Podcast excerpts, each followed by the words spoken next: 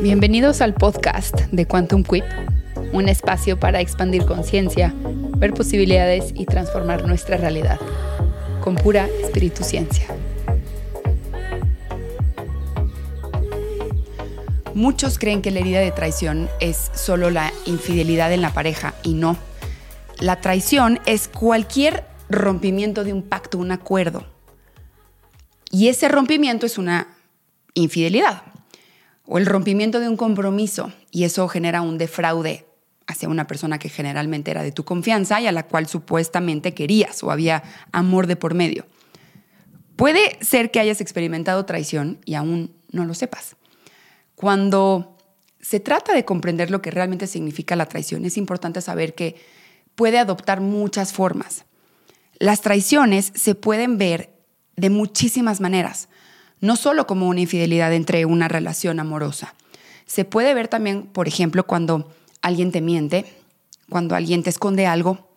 Esta experiencia te lleva a cuestionarte qué es verdad, o sea, de esa relación, qué más se ha estado escondiendo, qué es mentira, qué es verdad. Y esta confusión puede ser hasta enloquecedora, porque uno está constantemente pensando como una amenaza de qué más me están escondiendo, en qué más me mintieron.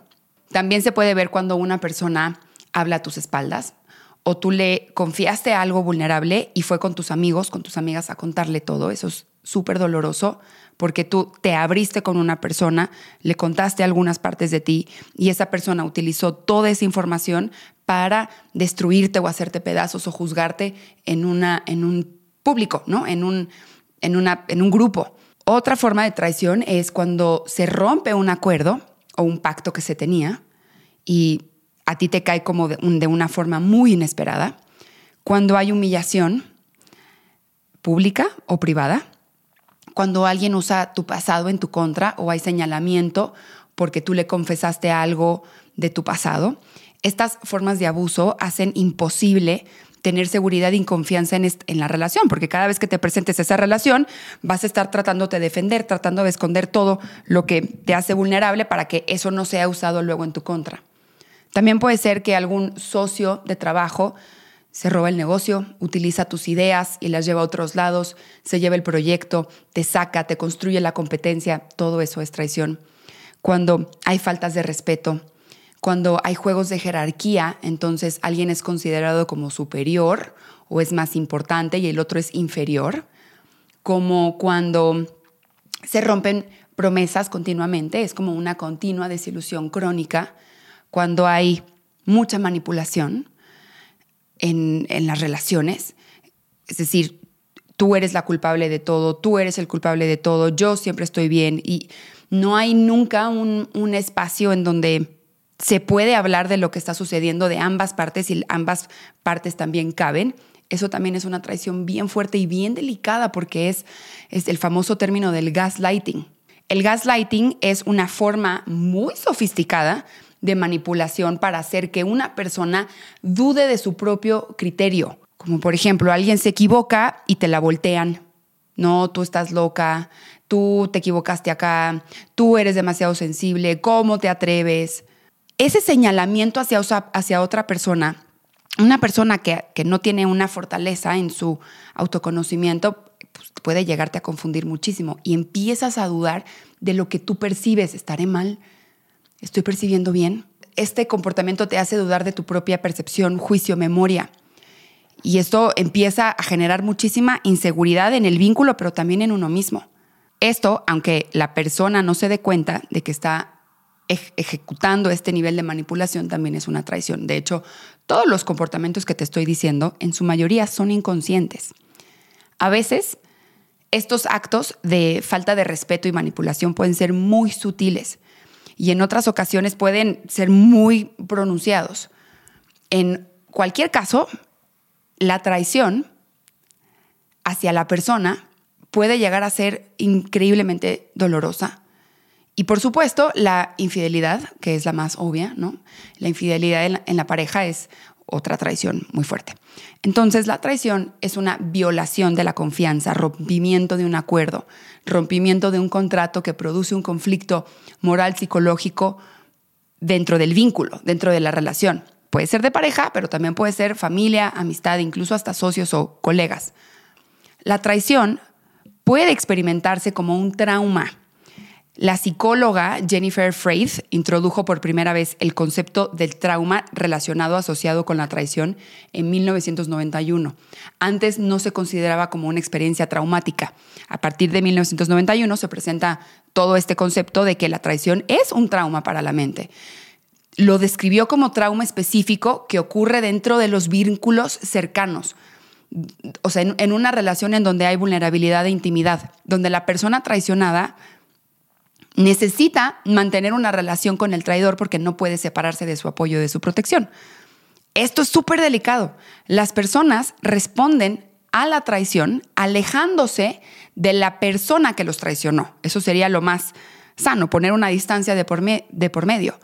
Pero ¿qué pasa cuando dependes de alguien para cubrir necesidades y esa persona te traicionó?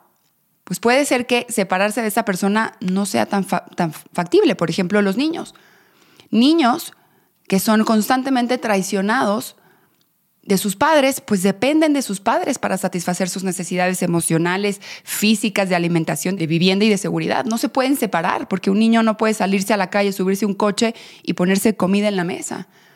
De manera similar, alguien que carece de independencia económica o de independencia social fuera de su relación, puede darle más miedo, más inseguridad, abandonar en la relación con el traidor, porque genera más miedo esa decisión y por ende está un poco forzado, o quitándole el poco, está forzado a quedarse en esa relación. Esta teoría de que el trauma de la traición dice que el daño dentro de estas relaciones y vínculos cercanos, este trauma puede llegar a ser muy, muy duradero. Y yo no me había dado cuenta, yo en mi historia personal, no me había dado cuenta que llevaba arrastrando una vida de traición desde que tengo uso de memoria. Desde mis padres hasta todos mis amigos, todas mis amigas, todas mis parejas. Y esto es bien fuerte, te voy a ir contando más adelante. Yo genuinamente no me había dado cuenta. Y también lo que te quiero decir es que la traición no tiene nada que ver con la intención de la persona.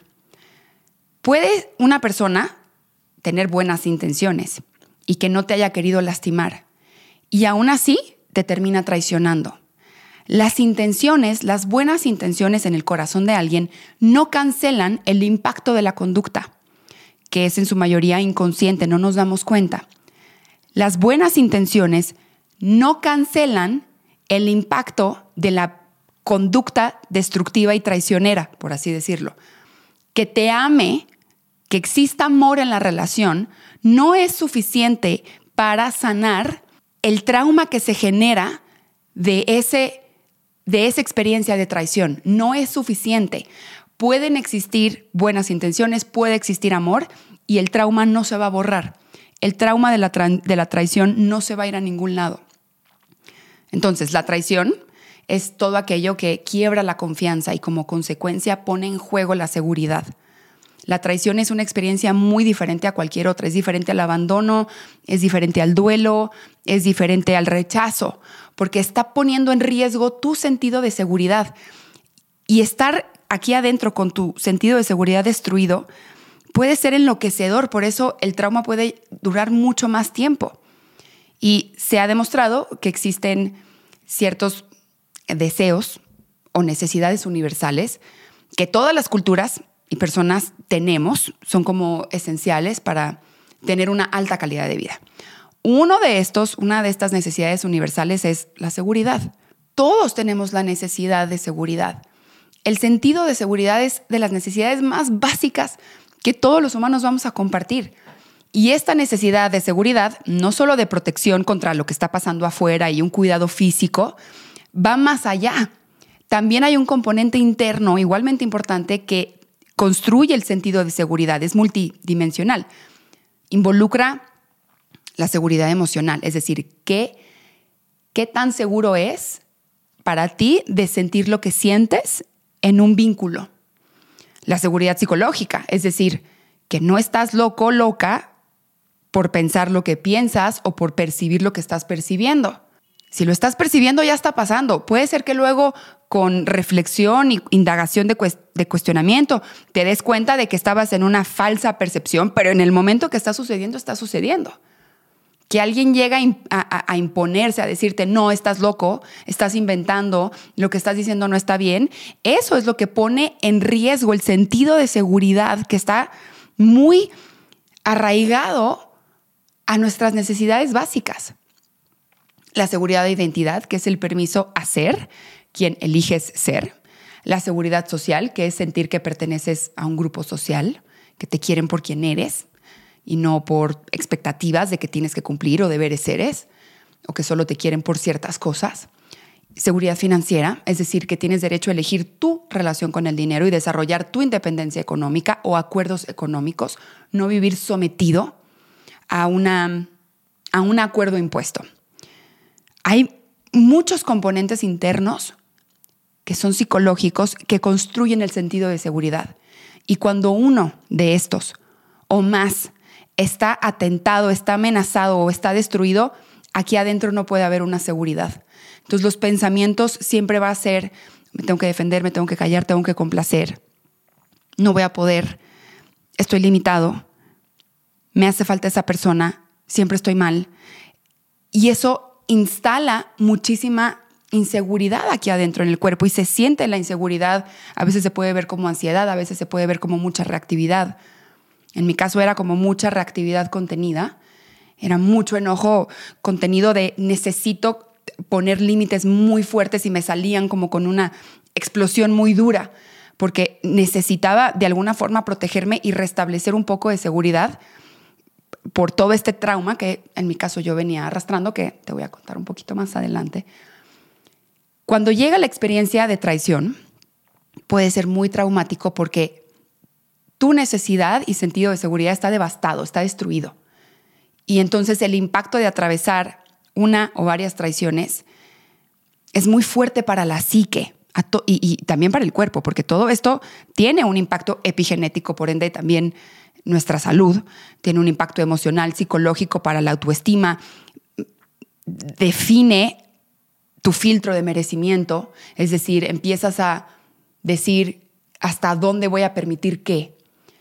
Y es un hecho también que todos experimentamos el trauma de forma diferente. Para mí esta situación fue cierto trauma, para otra persona fue otro tipo de trauma. Otro punto de vista de la herida de traición viene del libro de las 5 heridas de la infancia que te impiden ser tú, según una autora increíble que se llama Liz Bourbeau. Liz Bourbeau explica cómo al experimentar esta herida y no tenemos herramientas para canalizar el dolor de esa herida, en la psique y en la personalidad se construye una máscara de protección que tiene toda la intención de evitar volver a caer en esas relaciones, o sea, volver a evitar que caer en esa experiencia. Y cada vez que estemos evitando algo, lo que realmente estamos haciendo es provocándolo. Estamos provocando que eso se dé. Estamos buscándolo de forma inconsciente que se dé para realmente liberarnos. Entonces, las 5 heridas y sus máscaras son: 1, el rechazo y la máscara de retirada, huida. La herida, el rechazo, siempre va a estar saliéndose de la relación. Mejor primero yo rechazo antes de que me rechacen. Miedo al compromiso. Luego está la herida de abandono y la máscara de la dependencia o la codependencia. Con tal de que no me abandonen y no me dejen solo, mucho miedo a la soledad aquí, voy a súper complacer, me voy a desdibujar para que el otro nunca me deje. Luego viene la herida de humillación y su máscara de masoquista. Yo sé que esa palabra es bien fuerte, pero me someto a propias faltas de respeto y humillaciones con tal de ser aceptado. Luego viene la herida de traición y la máscara es la del controlador. Tengo que controlar todo lo que está pasando a mi alrededor para evitar que me sean infiel. Y luego está la injusticia. Y su máscara es la del perfeccionista o la de la mente rígida, más que nada. Es una mente muy rígida en el que hay mucho aferre a la verdad y las cosas tienen que ser bien porque esto es lo correcto y uno cree que es el juez de la vida. Ahora, no necesariamente todas se tienen que dar en la infancia. Se pueden dar más adelante, a lo mejor en la adolescencia. Yo durante toda la vida me había identificado muchísimo con la herida, más que nada de abandono, obviamente de rechazo, obviamente humillación, pero la de traición y la de justicia como que todavía no lo veía tan claro. Hasta que justamente hace año y medio, 2 años, que mucha información se me empieza como a presentar y ya no tenía el mismo tejido emocional de un abandono o de un rechazo. Eran experiencias completamente nuevas. Y ahí fue cuando en terapia me doy cuenta que pues, llevaba una vida llena de traiciones. Y no lo estoy diciendo desde la víctima, ¿ok? Te lo digo porque muchos de nosotros hemos atravesado un montón de traiciones y ni siquiera nos hemos dado cuenta. Y entonces, ¿por qué estoy tan enojado? ¿Por qué estoy tan triste? Probablemente sea por eso. Según esta autora, las heridas pueden producirse desde panza de mamá hasta 3 y 4 años. Te recuerdo, no necesariamente tienen que haber pasado en la infancia, pero es común que se instalen entre panza de mamá y hasta los 3, 4 años. Hablemos solo de la herida de traición. Según esta autora, la herida de traición suele darse con el padre del sexo opuesto al tuyo. Entonces, si eres mujer, se da con papá. Si eres hombre, se da con mamá. En donde hay un fuertísimo conflicto no resuelto. Un conflicto es una incongruencia. Y este conflicto e incongruencia va a marcar las relaciones a futuro. Y no te asustes, todo eso se puede transformar, por eso estamos aquí. Este conflicto se da cuando de niño, de niña, te sentiste traicionada por el padre opuesto cada vez que ese papá o mamá, ese padre, no mantenía su palabra o su promesa y te daba falsas palabras o te hacía creer que ahora sí iba a haber un cambio o cuando no cumplía las expectativas que tú adoptaste del padre perfecto ideal. Este conflicto que sostiene una incongruencia muy grande de lo que veo no es lo que me dicen que tengo que creer. Al no quedarse resuelto, se guarda aquí en una parte del inconsciente y es proyectado a las relaciones futuras, en donde la persona traicionada espera mucho más de sus vínculos cercanos o de su pareja. Es decir, inconscientemente les empieza a asignar expectativas de lo que me tienes que dar, de lo que tienes que ser, de lo que debes de ofrecerme en una relación. Estas expectativas nos hace vivir en la falsa ilusión de así ya voy a recibir lo que no me dio mamá o lo que no me dio papá. Entonces, velo así, ve toda esta distorsión. Imagínate una ardilla mamá, haciendo su nido, su casita para sus crías, sus bebés ardillas. Las ardillas bebés nacen y están siendo cuidados en ese nido. Todavía no son lo suficientemente independientes como para salir a pensar por ellos mismos qué tienen que hacer. Y de repente, la ardilla mamá, la misma ardilla que construyó ese nido y dio toda esa seguridad, lo destruye. Lo destruye con sus acciones inconscientes. Y de alguna forma, estas ardillas son obligados a crecer antes para poder sobrevivir porque su sentido de seguridad está destrozado. Algo así está pasando con la herida de traición. El nido en el que fuimos viviendo, aunque tu papá y mamá te hayan amado con todo su corazón, aunque hayan tenido las mejores intenciones, no importa. El amor y las buenas intenciones no cancelan que haya sucedido esta experiencia. Todo cabe, todo va cabiendo, ¿ok? La persona que te dio ese sentido de seguridad y de confianza y de confía en mí, todo va a estar bien, destruyó esa seguridad, esa confianza, cuando fue incongruente al acuerdo establecido o a la palabra prometida. Pudo haber sido mamá con su inconsciencia emocional o negligencia emocional. Pudo haber sido pareja con a lo mejor el ego herido del niño interno. Pudo haber sido alguna amiga con alguna conducta de haberse sentido insegura y quería restablecer la inseguridad. Estas expectativas de lo que yo creo que esta persona debe de ser me hace juzgar a la persona y no verla tal cual es. Y esa es una decisión inconsciente que es una automentira. Entonces, cuando someto a personas a mis expectativas y me estoy automintiendo, estoy eligiendo las causas para vivir la consecuencia de la traición. Y esto va a doler porque tu sentido fundamental, vital, necesidad básica de seguridad está destruido. por las personas que tú considerabas que iban a ser tus figuras más seguras. Y claro que surgen miedos y surgen vergüenzas por el simple hecho de reconocer la traición. Y esto, a la hora de que empieza a surgir una vergüenza de que habíamos depositado toda nuestra seguridad, nuestra valía, nuestra autoestima, nuestro amor en un vínculo, y luego me doy cuenta que, pues nada, eso es cierto, es tan vergonzoso, es tan incómodo, y como no tenemos la creencia de que me voy a sostener en la incomodidad para aprender, empiezo a rechazar la incomodidad y entonces entierro el trauma, que eso fue lo que me pasó a mí. Enterré el trauma de 30 años de vida y nunca me abría a verlo hasta que mi pareja empieza a tener ciertas conductas de traiciones. No desde un lugar consciente, desde una inconsciencia, no se estaba dando cuenta.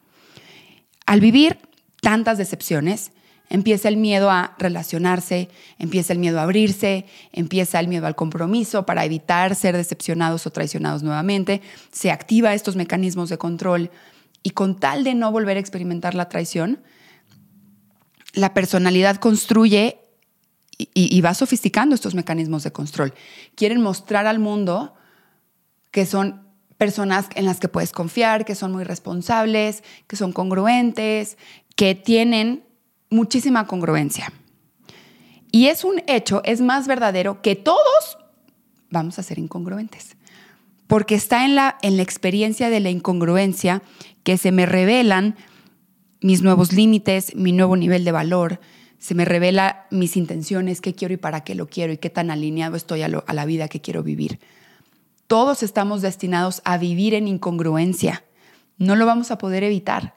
La incongruencia es parte de ir siendo todo este proceso de ir creciendo. Entonces, de alguna forma, como estoy destinado a vivir en incongruencia, si no tengo las herramientas y si no tengo el autoconocimiento suficiente, estoy dispuesto, estoy sometiéndome a vivir una vida llena de traiciones cuando yo creo que esa persona no tiene derecho a ser incongruente. Según la autora, si tienes esta herida, es importante que te des cuenta que tu papá o mamá, el sexo opuesto, también tiene esa herida. Y esa herida probablemente lo lleva también arrastrando mucho más tiempo que tú.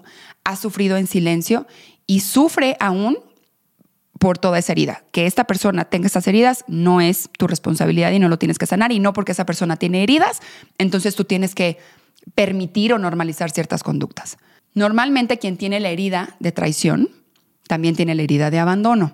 Pero al no querer depender de nadie, se va desarrollando estos controles, estos mecanismos de control, y se instala una coraza que impide verte, que impide reconocerte, que impide también tú tocar estos dolores. Si hasta ahora todo esto que te estoy diciendo está doliendo, tranquila, tranquilo. La sanación es siempre una elección y para eso estamos aquí. La sanación es transformar la perspectiva, la percepción de forma radical, de una forma amorosa y genuina en la que todo ese componente emocional quepa y para eso estamos aquí. Y también es un hecho que las buenas relaciones, esas que valen la pena, esas de que te dicen que existen, no surgen de la nada, no pasan de la nada. Toda relación de alta calidad requiere de trabajo individual, de comunicación en conjunto, de invertir tiempo juntos, de vulnerabilidad, de invertir energía, atención para construirlas. No va a suceder de la nada. Ahora, si eres como yo, que has vivido repetidamente traiciones, yo viví traición por parte de papá, de mamá, de todas mis amigas de infancia, por parte de mis hermanos, por parte de mis parejas, de mi exesposo, incluso hasta de mi pareja actual. Y te digo esto no desde la víctima.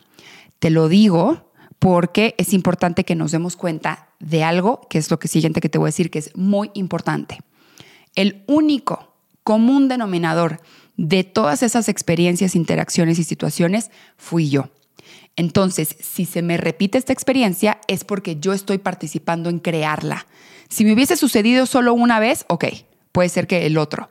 Pero las traiciones, al ser tantas diferentes, tan escurridizas, y no tenemos la fortaleza para hablar de ello porque el sentido de seguridad está tan destrozado y que la mente tiene que encontrar cómo sobrevivir en esa seguridad, no lo hablamos y enterramos el trauma. Cada traición que vivas hoy, cada traición repetida, su origen es una traición no sanada, sea con la misma persona o con otra persona. Y te vas de persona en persona, primero la familia, luego las amigas, luego los colegas, luego las parejas.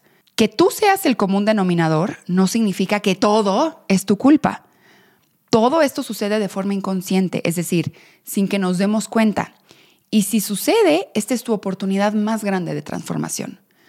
Esto que se está activando es tu información, que o va a estancarte en la misma realidad, o que si la tomas y la vas transformando y aprendes de ella, es que entonces te puedes ir liberando de esas conductas que te mantienen estancado. Te prometo que hay una lección muy, muy, muy profunda que la vida aquí te está regalando. Hay una lección muy profunda en la herida de traición que te está esperando. Es tu alma regalándote esa experiencia incómoda para realmente transformarte. ¿Es incómodo? Sí. Sí, sí va a estar incómodo. ¿Te tiene que gustar? No, no te tiene que gustar. No tienes que estar feliz todo el tiempo y contento. No tienes que aparentar que está todo bien. Se vale sentir. Se vale que todas estas emociones lleguen. Dales las bienvenidas. Las emociones son parte de nosotros. No las vamos a poder quitar. No las vamos a poder... Nadie tiene la garantía de no volver a sentir una emoción incómoda, por más trabajo que tenga. Entonces, si surgen emociones en todo este proceso de autoconocimiento, está perfecto, dale la bienvenida, escúpelo, escríbelo, sácalo, tienes que verlo. Las emociones son mensajeras que traen hermosísimas tomas de conciencia. No evites tomar conciencia. Ahí está tu autotraición. Si evitas tomar conciencia, te estás traicionando a ti mismo. Ahora, si te estás identificando con todo esto que estoy diciendo, te quiero decir que no estás loco, que no estás loca. Hay una forma de transformar toda esta percepción, pero involucra de ti. Necesita de tu voluntad para ir a atender toda esta información. Porque vivir en una decepción constante no es vida. Y es un hecho que tienes necesidades. Todas las tenemos. Borrarlas, sacrificarlas, ignorarlas, minimizarlas, no te va a ayudar a construir una mejor relación. Así que si quieres ser valiente y quieres ser responsable de toda esta información, te invito al intensivo de sanar la herida de traición. Entre más voluntad tengas, entre más sed de superación tengas, entre más ganas de formar relaciones y vínculos sanos, más rápido vas a aprender de todo esto y más rápido vas a poderle dar la vuelta, más rápido vas a poder sanar esto. Esto no solo aplica para la traición, aplica para todo lo que quieres. Solo y solo se necesita de tu voluntad. Y para eso estamos aquí. Así que gracias por estar aquí.